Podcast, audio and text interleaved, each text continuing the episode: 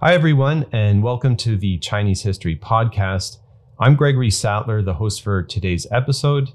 On this episode, we welcome to our show Lina Nie, who is a PhD candidate at the University of Southern California's Department of History. Lina earned her bachelor's degree at the University of Hong Kong and her master's degree at Harvard University. Lina's research is focused on the history of East Asia, with a particular emphasis on maritime, diplomatic, military, and cultural exchanges. So, thank you very much, Lina, for joining us. Thank you so much, Greg, for your generous introduction. And it's my great honor to be here today to share my research project with our audience. All right. So last year, we were on a panel together for the Western Conference of the Association of Asian Studies, which was somewhat of a starting point for this podcast. At the time, I recall that you gave a fascinating talk on East Asian diplomacy during the Mongol invasions.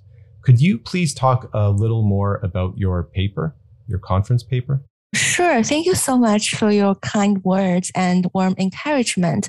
So the talk that I gave on AAS regional conference last year is actually one part of my dissertation project, which I aim to examine the diplomatic and commercial exchanges among the Mongol Empire, Koryŏ, Song China, and Kamakura Japan in the 13th century. So actually, the Mongol invasions of Japan in 1274 and 1281, one of the most significant historical events in the maritime East Asia sphere in the 13th century. So by joining from different primary sources from the Mongols, Korea, and Japan and China, my project demonstrated a lengthy negotiation process among Kubilai, his Chinese advisors, and Koryŏ kings, the Kamakura shogunate, and Koryŏ court before the first invasion. Why does it matter? When we examine the various strategies that the Mongol rulers used in these diplomatic conversations, it becomes very clear that in addition to the constant military conquest and warfare, a stereotype that people usually have towards the Mongols, the Mongol Empire actually took a much more flexible and complex agenda in its empire expansion. And moreover, the internal strife and disagreement between those groups show that merely focusing on the Mongol Empire and Japanese government as if the invasion was a result between two political entities is not adequate to describe the complexities of the Mongol invasion. Therefore, looking at how different players reacted and responded in those negotiations my project tries to move away from the constraints imposed by the boundaries and identities of modern nation states so we can better understand and study East Asia and world history. Wow, that's really interesting. You make a, a great point that the invasion did not simply involve the Mongol Empire and Japan, but there were other actors as well. Could you talk a little bit more about these other actors and maybe also about the kind of geopolitical dynamics of East Asia at this time? So this actually is a very complicated but also important question because as my projects demonstrate, the geopolitical situation in each of the regime closely influence their reactions and strategies when they dealt with diplomatic affairs. So here I will briefly discuss these dynamics from maybe three general aspects. Kubilai's overseas expansion in Song China, military rule in Korea at the time, as well as the dominance of the Hojo clan during the Kamakura period. But again, this is a very general observation and the detailed circumstances were much more nuanced and complicated. So when it first came to the Kubilai's overseas expansions in Song China, we know that in the 13th century, the land in South China was fertile and the population was abundant. So there were some minor clashes between the Mongols and Song China from 1260 onward. One of the most important battles was actually the Battle of the Xiangyang. It was fought between 1268 to 1273, and it was the longest campaign in the war and proved to be the most critical. So the Chinese built very stable fortifications there. But later in 1272, two very clever Muslims came and they built a weapon that was capable of um, throwing huge rocks over a very considerable distance. So, which set strong military support, the Mongols could eventually take the city, and the remaining Song forces were unable to withstand the enemy troops. And later in 1279, the Mongol fleets chased the Song fleets off the Leizhou Peninsula. And on the 19th day of the third month, surrounded by the Mongol armies, the famous Song loyalist Lu Xiufu actually held the child emperor in his arms and drowned into the sea. And we should understand this not from a new thing, because actually the very similar things happened to the Tenno as well. The second aspect comes to the military rule in Koryŏ. So actually, since the late 1150s, Koryŏ went through several waves of military coups, and the political situation was very unstable. In addition, the imperial authority has been severely challenged.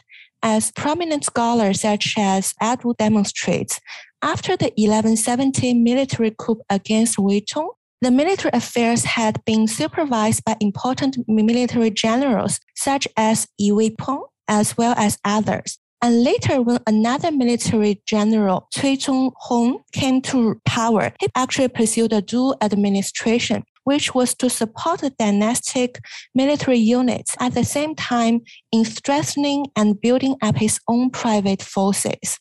Actually, his private forces consisted of three major forces, and one of the three, Yapyoto, and the Yapyoto later evolved into the Sanpyoto, the three patrols, and it played a very important role in the Mongol invasions of Japan.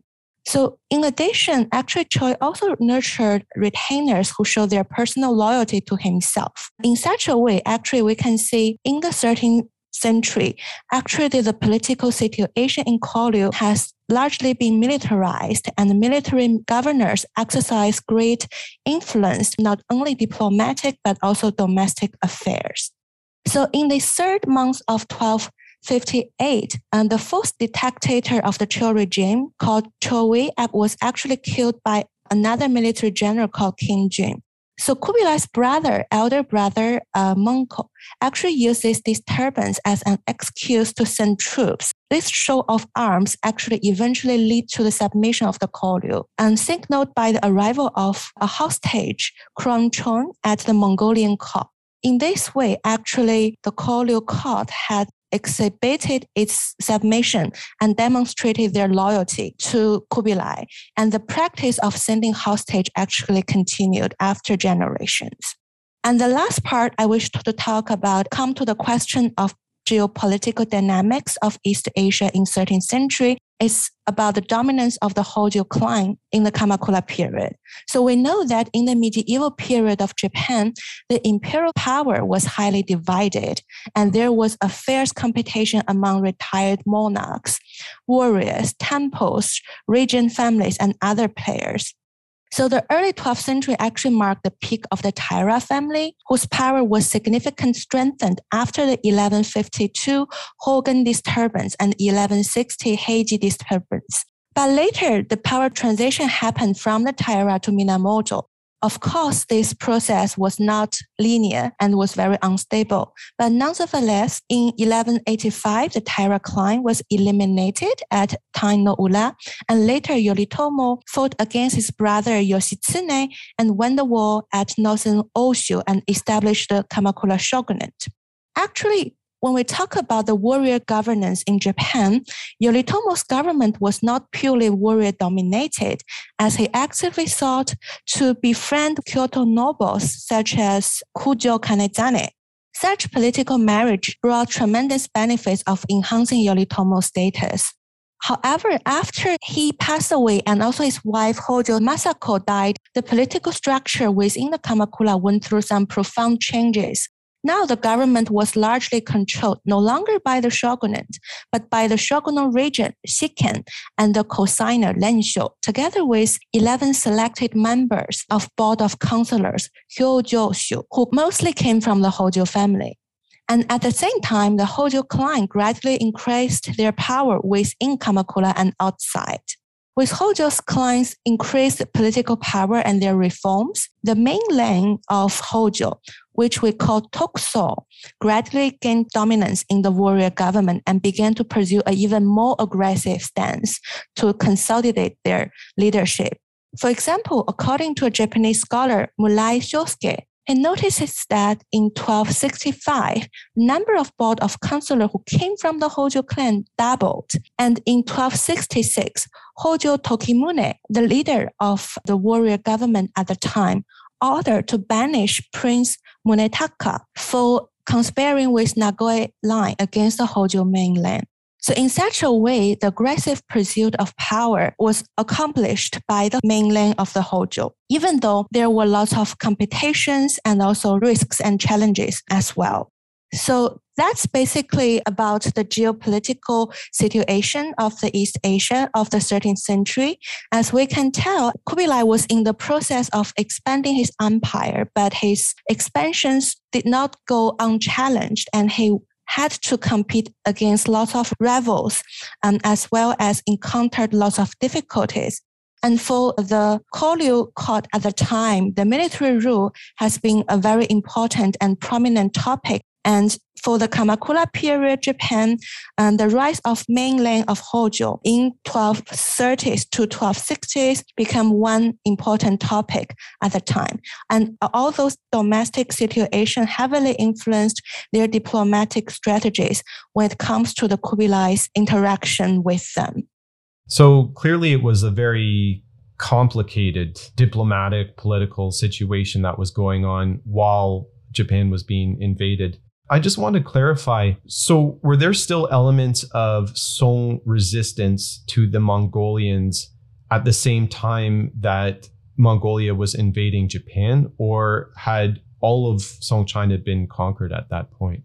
Actually, that's a very great question because one major argument in my projects argue that Actually, it was in the 1260s that Kublai started to show a very keen and deep interest in Japan. And that time was actually in crucial period where Kublai was busy fighting against the Song. So why did Kublai got interest in Japan at this particular moment? One of the hypotheses that I gave is because Japan produced and sold tremendous quantities of sulfur to Song China. And we know that sulfur was a very important ingredient for making gunpowder at the time.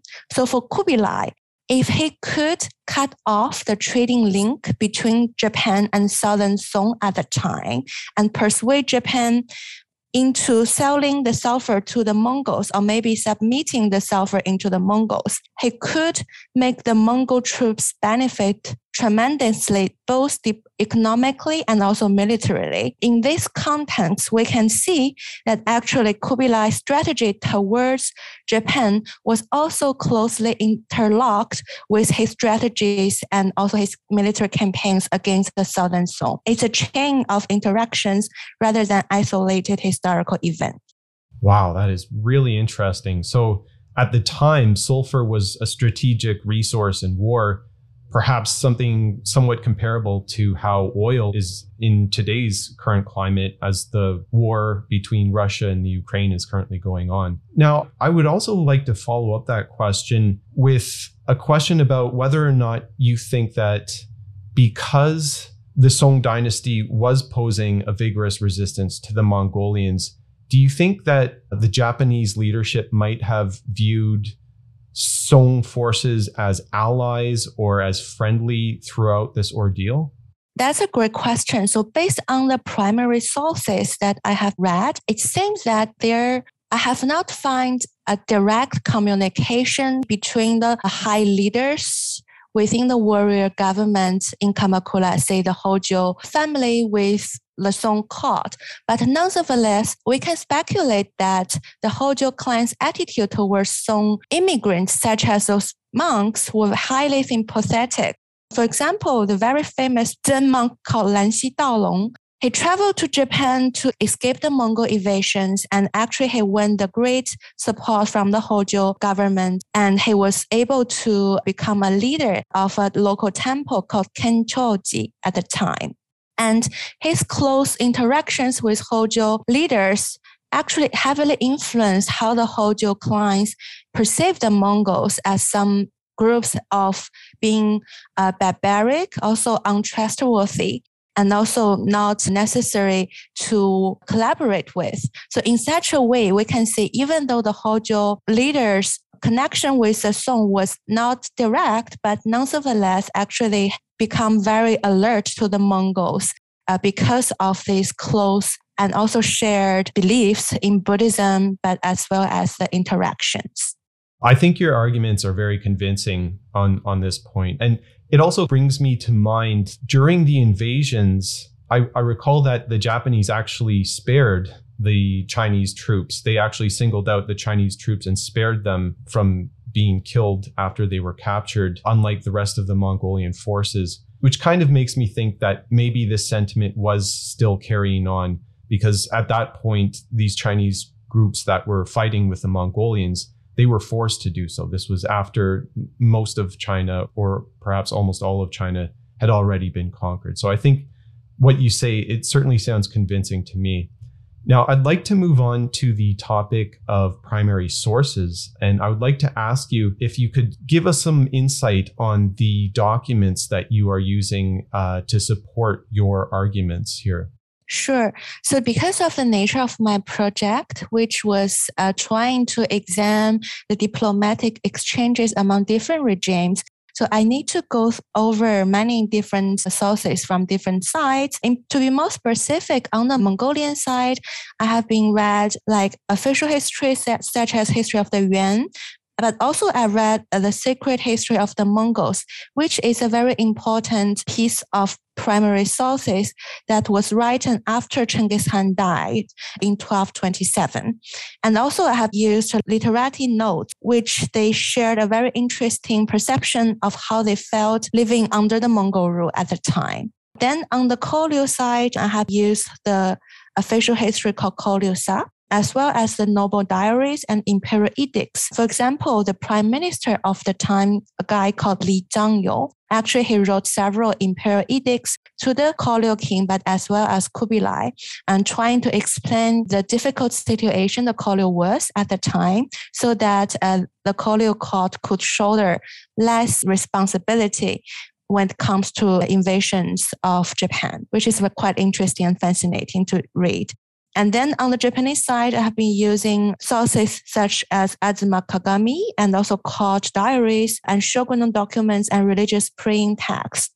And this is pretty rich in terms of covers not only like how the Hojo clan reacted to the Mongol invasion, but also it mentions how the government invited and sometimes forced the religious institutions like Buddhism's monks to pray for the defeat of the Mongols during this time. So it's very comprehensive. Sometimes I need to go through several sources to compare and contrast and finding the differences and the different attitude that they exhibited during these diplomatic exchanges actually is very fascinating and also it illustrates and demonstrates how different parties portray a single same event in different perspectives based on their own interests and agenda. I see. So, all of this work, this is going to be presented in your PhD dissertation, correct? Yes, that's what I'm aiming for. So, I finished this chapter, but there are three, maybe three or four remaining chapters that I try uh, to focus on.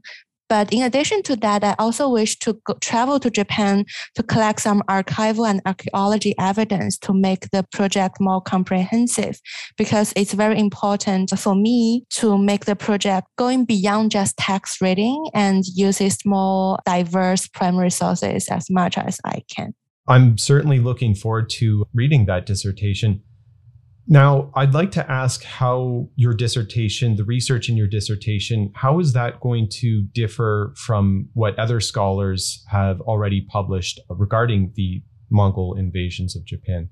Yeah, so actually, in the process of my research, I have benefited tremendously by reading and communicating with scholars who are doing the research of Mongol invasions of Japan. In particular, the work by Morris Rossabi, Thomas Conlon, Charlotte von Verschuer, James Delgado, uh, as well as Japanese language works such as those by Ishii Masatoshi, Kondo Shigekazu, Ozu Toru Sensei. They all resulted in a better understanding of Kubilai and Mongol invasions. In the process, I noticed that in many cases, the primary focus has largely been on the military conquest and confrontations rather than the diplomatic negotiations that happened before the battles.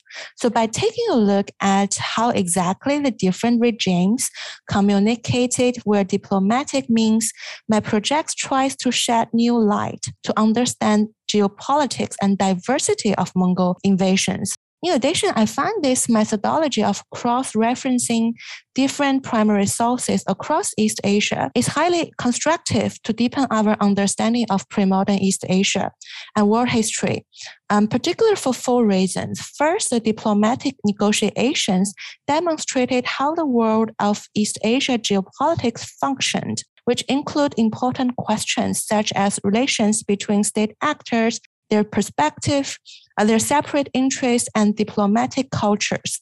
Second, I found the East Asian maritime framework can facilitate critical engagement with the existing scholarships preoccupation with dry land. Because as my project shows, the sea functions as a medium and a contact zone rather than isolating them. And third, the flexible and openness of the Mongol rulers exhibited in those diplomatic negotiations actually provide a broader vision for a more nuanced understanding of the, how Mongol empires expanded. This perspective helps us to overcome the more like commonplace warfare centric view and encourages us to pay more attention to the multiple layers and diversity used in the Mongol Empire's building and expansion. And finally, I noticed that my projects of Mongol evasions of Japan and the metaphor of flexibility have the potential to transform the way in which we will spaces, study East Asia interactions, and think about history more general. So although my project focuses on East Asia, other regions can be studied using the same or similar maritime and transnational perspective as well. For example, the territory of the Mongol Empire actually stretched from Asia to Europe in the 13th century.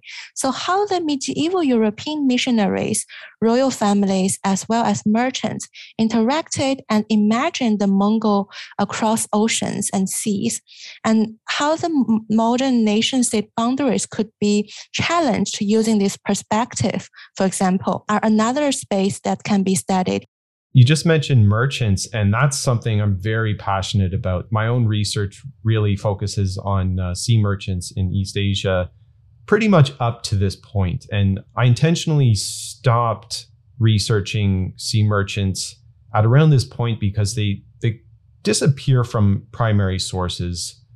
At least they're not evident to the extent that they were in prior centuries. I'm curious to ask how do you think these invasions would have impacted sea trade at this time or perhaps in the decades that followed?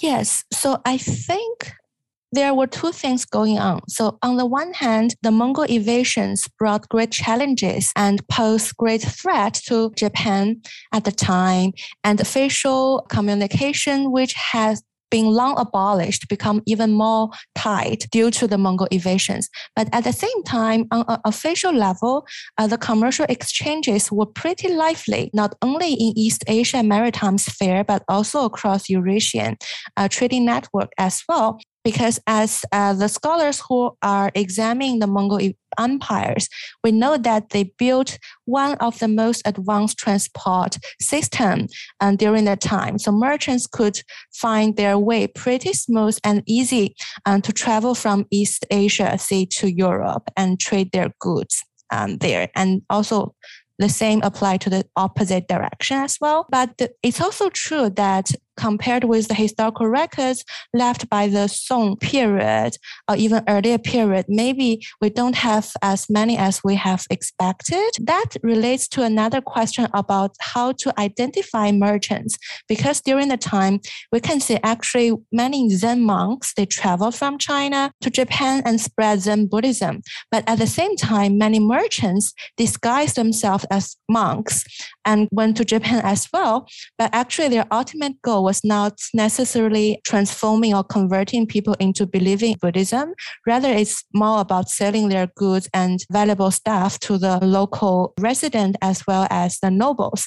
But because of the official uh, relations, the very tense situation at the time between the Mongols and Japan. They could not publicly advertise their identities as merchants, and instead they opted to choose a more like safer or more accessible and acceptable identities such as Buddhism monks to do such business. So in such a way, I still think there's quite a lot of like potential and room for studying the merchants during this time.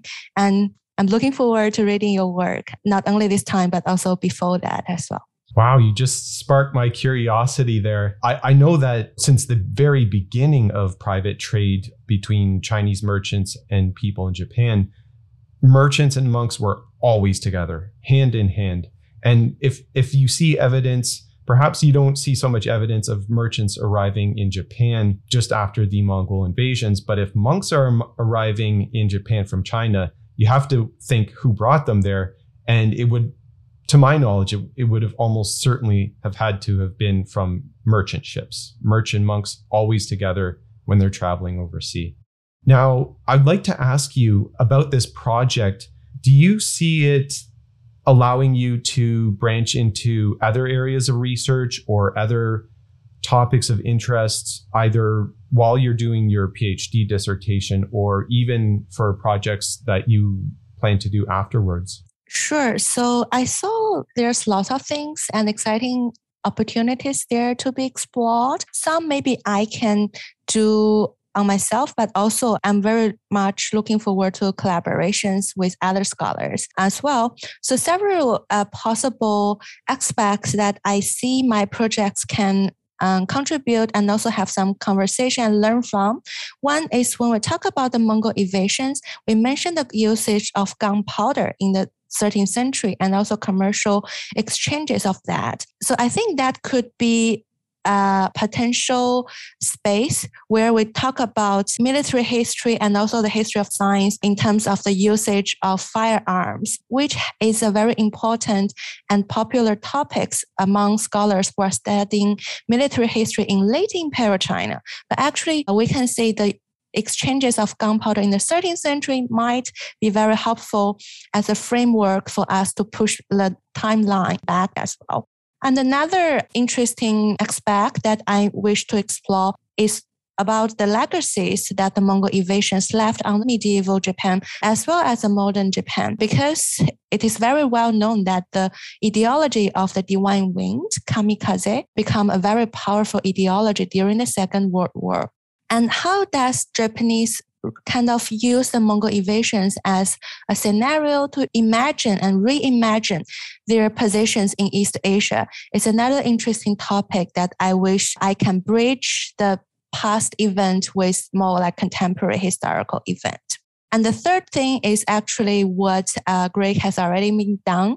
It's about this in addition to the official diplomatic exchanges, I'm also interested in learning how the unofficial exchanges, such com- commercial exchanges uh, in East Asia work during this time, because we know that Japan has cut off the official links with the continent for a while, but actually under the surface, even the Hojo clan was eagerly wishing to get more valuable goods from the continent as a way to show their high social status as well as making and establishing a social network. So how did that interact with the Mongol invasion is another possible uh, direction that I might not be able to dive into due to the time limit and also my specialty.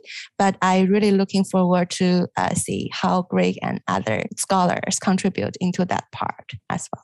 Thank you. Yes, I certainly think there's a lot of room for academics to contribute some outstanding research on that topic, particularly because I think that we as scholars in the present day need to rethink how diplomacy was carried out in the past. I think we're a little bit biased in, in thinking that diplomacy always had to be formal and it always had to be between clear representatives of one state with representatives of another state. And I don't think that was always the case in the history of East Asia. And I don't think it was a major change necessarily for diplomacy to be conducted in less formal auspices. Yeah, I think there's plenty of room for for research on that topic.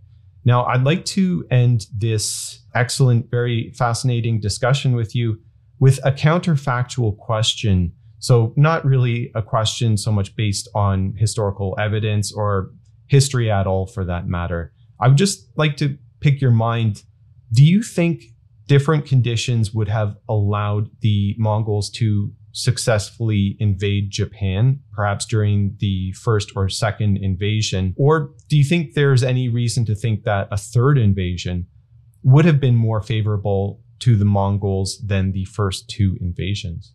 Yes. So if we compare, say, the preparations that Kublai did when it comes to the first and second invasions, we do saw that compared with the first one happened in 1274, actually Kublai was able to appoint more armed forces and do a better job in terms of preparing for the invasions in 1281. So if we make this hypothesis, it's likely that Kublai, considering this trend, he should be able to be more prepared in the third one as well. But also at the same time, I wish to point it out that when we talk about the Kublai and also Mongol rulers' military conquest in Japan, in China, in Korea, and in Southeast Asia, there were some essential differences among them, even though they are all under the category of military conquest by the Mongols. For example, in general, I observed that Kublai's military actions towards continental regimes, such as Song China and Korea, were generally more organized in a long term and also systematic style, often accompanied by years of sieges and negotiations.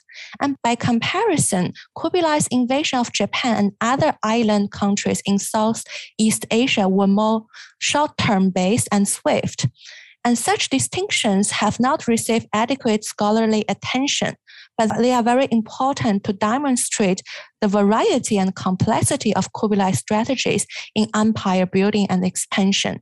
Because when it comes to the geopolitical situation, we know that Japan was quite far away from the continent, and so were those many different regimes in the Southeast Asia as well. So Kublai did a very rational calculation about the costs and gains when he decided what exactly he wanted from those regimes. Is that it's not necessarily population or territory occupation, but sometimes it's more about a certain kind of resource. In this case, the sulfur for Japan and also sometimes the acknowledgement of his universal rulership from those regimes mattered more than just directly sending long-term based troops.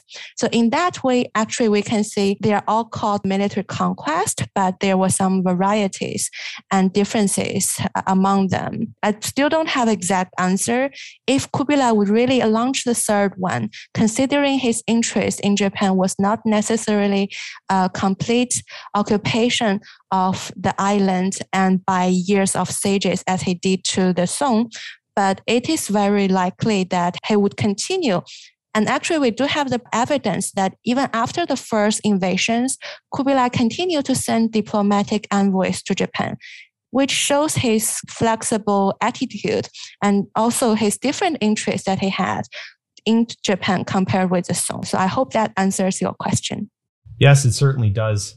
My own take is that it might have been difficult even under the best of circumstances just because it's one thing to conquer a territory and it's another thing to rule it. So we still don't really have any idea about whether or not the mongols would have been able to effectively rule japan.